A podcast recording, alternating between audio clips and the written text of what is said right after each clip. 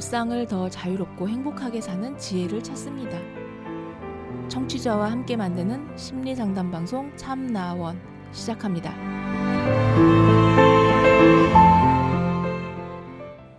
안녕하세요. 심리 상담 방송 참나원 시즌 8 제 14화 오늘 두 번째 이야기 시작하겠습니다. 이런 남자도 연락이 올까요? 라는 제목인데요. 32살 동갑 커플이었고요. 남자친구가 처음에 제가 이상형이라며 엄청 들이대서 뒷걸음치다가 결국 사귀게 되었습니다. 처음에는 이쁘다, 몸매도 내 스타일이고 칭찬을 그렇게 하더니 시간이 지날수록 연락이 뜸하고 저를 귀찮아라 하는 게 느껴지고 단점만 지적하고 깎아내리는 말을 많이 했어요.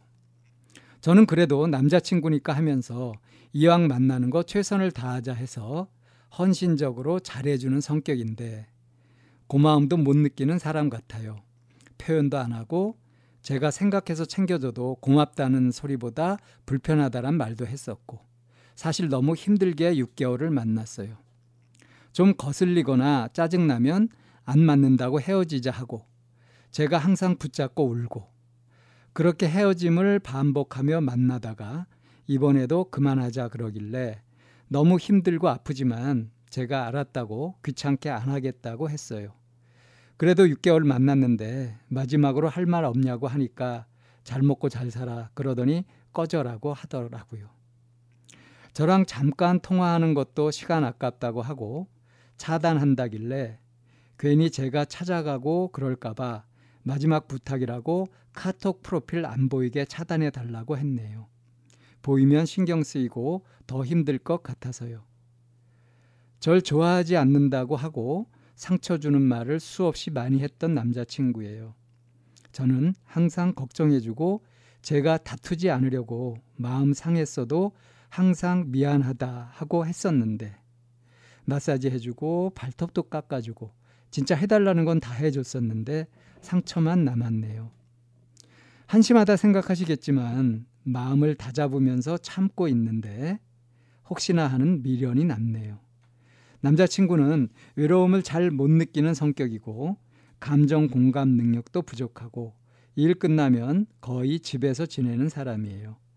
주변에 사람도 별로 없고요. 돈 버는 것에만 관심이 많아요. 정말 속상하고 억울한 마음도 들고 너무 힘들 때는 복수하고 싶다는 생각도 했었는데 마음 정리가 힘드네요. 정말 못됐다고 생각하고 잊으려는데 너무 아파요. 이런 피도 눈물도 없어 보이는 사람도 후회를 하고 연락이 오긴 할까요? 그냥 무작정 잊으라는 말보다 진지한 답변 부탁드릴게요. 네, 이런 사연입니다.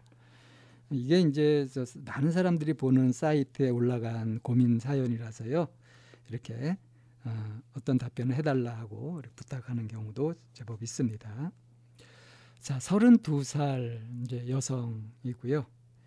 6개월간 사귀던 남자친구인데 처음에만 이 남자친구가 대시를 했었고요. 또 좀 망설이다가 뒤로 물러서다가 결국 사귀게 되었는데 사귀고 나서는 완전히 역전이 되어가지고 아주 이 남자가 못되게 굴어도 어떻게 이 표현이 그좀 그렇지 모르지만 매달리는 이 사연자는 매달리는 쪽이었었고요. 그 6개월 사귀는 동안에도 몇 번 이렇게 뭐 헤어짐을 반복했고 항상 그 패턴이 뭐냐면 저쪽에서 그만하자 그러고 이 사연자가 붙잡고 하는 시기였다는 겁니다.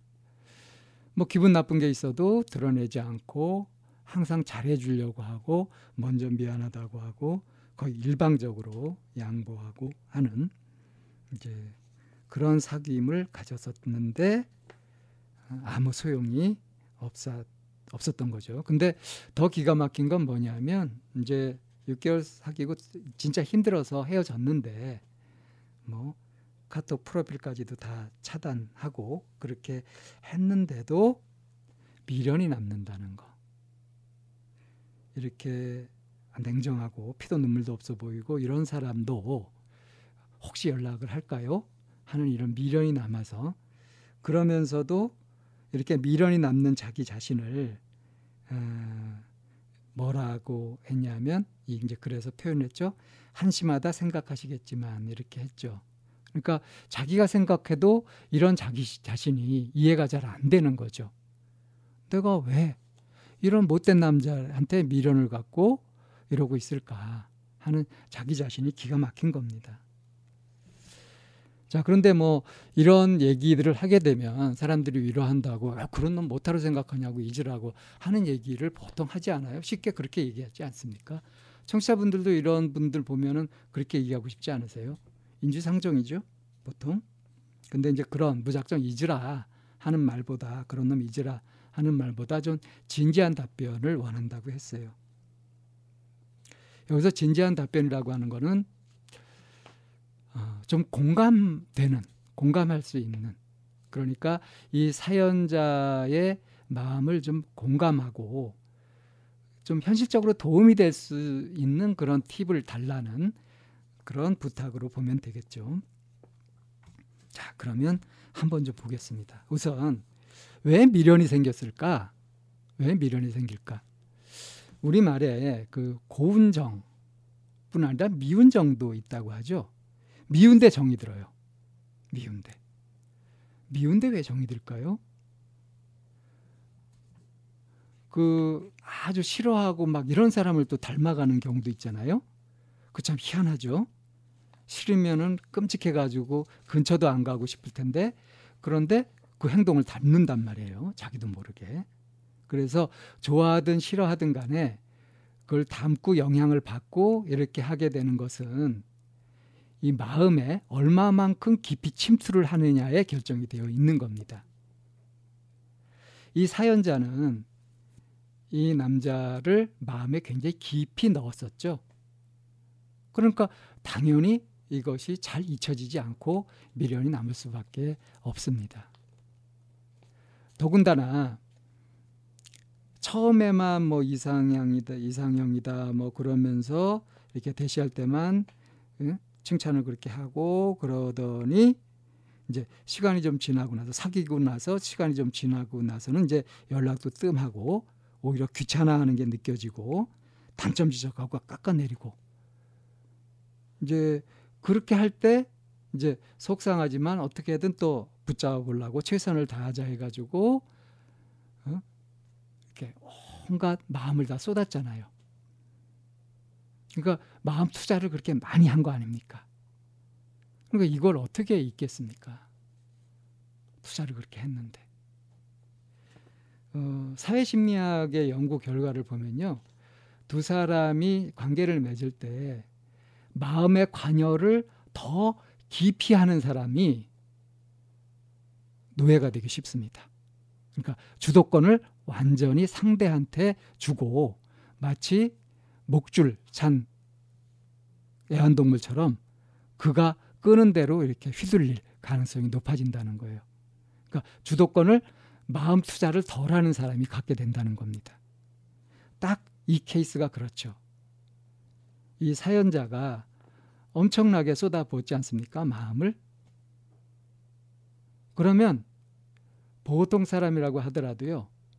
이렇게 자기한테 지극정성으로 잘해주고 하면 고맙게 느끼고 그것에 감동을 해가지고 잘해주고 이렇게 아주 착한 사람이라면 그렇지 못 모르겠지만 보통의 경우는 이럴 때 질리기가 쉽습니다. 제가 이 사연자가 얘기한 이 남자친구를 변호하는 얘기가 아니라요. 그런 성향이 있단 말이에요. 상대가 너무 훅 하고 다가오게 되면은 멈칫 물러서게 되거든요. 이 사연자도 그랬잖아요. 처음에 이상형이라면서 이 남자가 들이댈 때 그럴 때 뒷걸음 쳤잖아요. 싫어서 뒷걸음 치는 게 아니라 이게 거의 자연적인 반응이거든요. 본능적인 반응이에요. 자기 보호 그 본능 같은 거예요. 근데 그 이렇게 사귀는 과정에서 엄청 이렇게 투자를 일방적으로 그렇게 하니까 이게 기울어진 관계가 맺어지게 되면서 그러면서 이제 이 상대 남자는 있을 때 잘해 이런 걸 모르고 자기한테 얼마나 고맙게 이게 잘해주는 줄 모르고 자기한테 주어진 것을 대수롭지 않게 여기면서 걷어 차버린 거란 말이에요. 그러니까 이 남자가 어떤 사람인지 뭐 이런 거는 이것만 가지고는 잘 알 수는 없지만 이 사연자한테는 이 피도 눈물도 없는 너무나 냉정한 사람으로 정말 야속한 사람이죠. 자, 이럴 경우에 이제 이 사연자가 자기 마음을 오해하고 착각하기 쉽습니다. 인지 부조화라고 하는 건데요. 상대가 불친절하잖아요. 그리고 나는 그에게 최선을 다했잖아요. 이런 경우에 어, 인지 부조화가 생겨가지고요. 어, 그 사람에 대한 내 마음이 아주 간절하고 정말 진심이었고 나는 그 사람을 너무 좋아했다고 착각하기가 쉬워요. 내가 별 볼일 없는데 내 마음도 사실 그 사람 별로 안 좋아하는데 내가 그렇게 정성을 다했다 이러면 자기가 너무 괴롭거든요. 그래서 내가 정성을 다한 것도 사실이고 이 사람이 반응이 별로 없었고 오히려 못되게 군 것도 사실이잖아요. 그러니까 이런데도 내가 그를 그에게 그렇게 최선을 다하고 나를 다 바치고 이렇게 했던 그런 것을 이해하려면 답은 하나밖에 없어요. 나는 그를 정말 너무너무 좋아했었다. 그리고 그 마음은 정말 진심이라서 잘 바뀌지 않는다. 뭐 천년의 사랑 이런 것처럼 아주 지독한 아주 순수한 그런 사랑이다. 라고 믿어야 그 6개월간의 그 관계에서 자기 자아가 손상을 안 입거든요. 이렇게 착각하기가 쉽습니다. 어, 제가 지금 나름대로 굉장히 진지한 답변을 하고 있는 건데요. 이 사연자분한테 그런 말을 하고 싶어요. 어, 밑빠진 독에 물 붓기처럼 돌아오지 않는데 정성을 다 쏟고 그거 내가 쏟은 정성은 정성과 노력은 배신당하고 이런 경험을 해보지 않았냐. 아무 대가 없이 보상 없이 나는 정성을 다 쏟아부은 거죠. 얼마나 허탈합니까? 이걸 그대로 인정하라고요. 그래도 상대방이 나한테 정성을 다 쏟았는데 내가 그걸 다 받아먹고 배신한 것보다는 양심에 꺼리진 않잖아요. 그죠? 그러니까 내가 엄청나게 손해보는 거래를 했단 말이에요. 근데 그래서 뭐 망가졌습니까? 내가 모든 것을 잃고 뭐 끔찍해지고 그런 일이 있나요? 그런 건 아니죠. 나는 원 없이 상대한테 정성을 다해보고 노력을 쏟고 하는 것들을 해봤다 하는 경험이 남잖아요. 자, 그러니까 굳이 잊으려고 하지 않아도요. 이 사람하고 있었던 그 여러 가지 일들 가운데 얼마나 속상한 게 많아요. 그거를 이제 그 당시에는 아까 말씀드린 것처럼 인지 부조화로 착각을 해서 내가 이 사람을 정말 좋아하는 거다. 이렇게 착각을 하면서 그런 시절을 견뎌온 것에서 이제 딱 헤어지기도 했고 했으니까 그 꿈을 딱 깨고요. 아, 내가 악몽을 꿨다. 난 이제 악몽에서 깨어났다. 그리고 다시는 이런 악몽을 꾸고 싶지 않다. 이렇게 마음을 먹으면 그러면 어떨까요? 지난 6개월간이 끔찍한 세월이 아니라 내가 참 비싼 수업료를 내가면서 뭔가 인생의 아주 쓴맛 같은 것들을 아주 절절하게 체험한 그런 배움의 시간이라고 볼 수도 있는 거죠. 어, 내가 굳이 나를 별로라고 생각하는 사람한테 그렇게 매달릴 필요가 있나? 그럴 필요 없는 거죠. 요번 경험을 해봤지 않습니까? 이 정성을 다 쏟고 이렇게 하는 거를 그거를 돼지목의 진주 목걸이처럼 그렇게 잘못 쓰면 안 되는 거예요. 진주 목걸이는 돼지목에 거는 게 아니죠. 사람이 걸어야 되는 거 아닙니까? 그러니까 이제 어, 이 경험을 교훈 삼아서 그래서 어, 앞으로는 너무 지나치게 정성을 쏟고 노력을 하고 일방적으로 뭐 어떻게 어, 희생을 하든가 양보를 하든가 하지 않고 서로 균등하게 주고받고를 좀 비슷하게 이렇게 해가는 좀 조화로운 관계를 맺어가는 것 이게 현명한 거 아니겠어요? 그런 쪽으로 좀 눈을 뜨시라고 이렇게 말씀을 드리고 싶네요. 한마디로 말씀드리면 아, 정성을 다 쏟고 나서 끝난 관계가 많이 여러 가지를 받고 부채를 진 상태에서 끝난 관계보다는 덜 찝찝할 수 있다. 이런 걸로 위안을 삼아 보시면 어떨까 하는 말씀을 좀 드리고 싶네요. 예. 예, 두 번째 사연 이런 남자도 연락이 올까요? 라는 미련이 있는 이 사연 이야기 여기에서 마치도록 하겠습니다.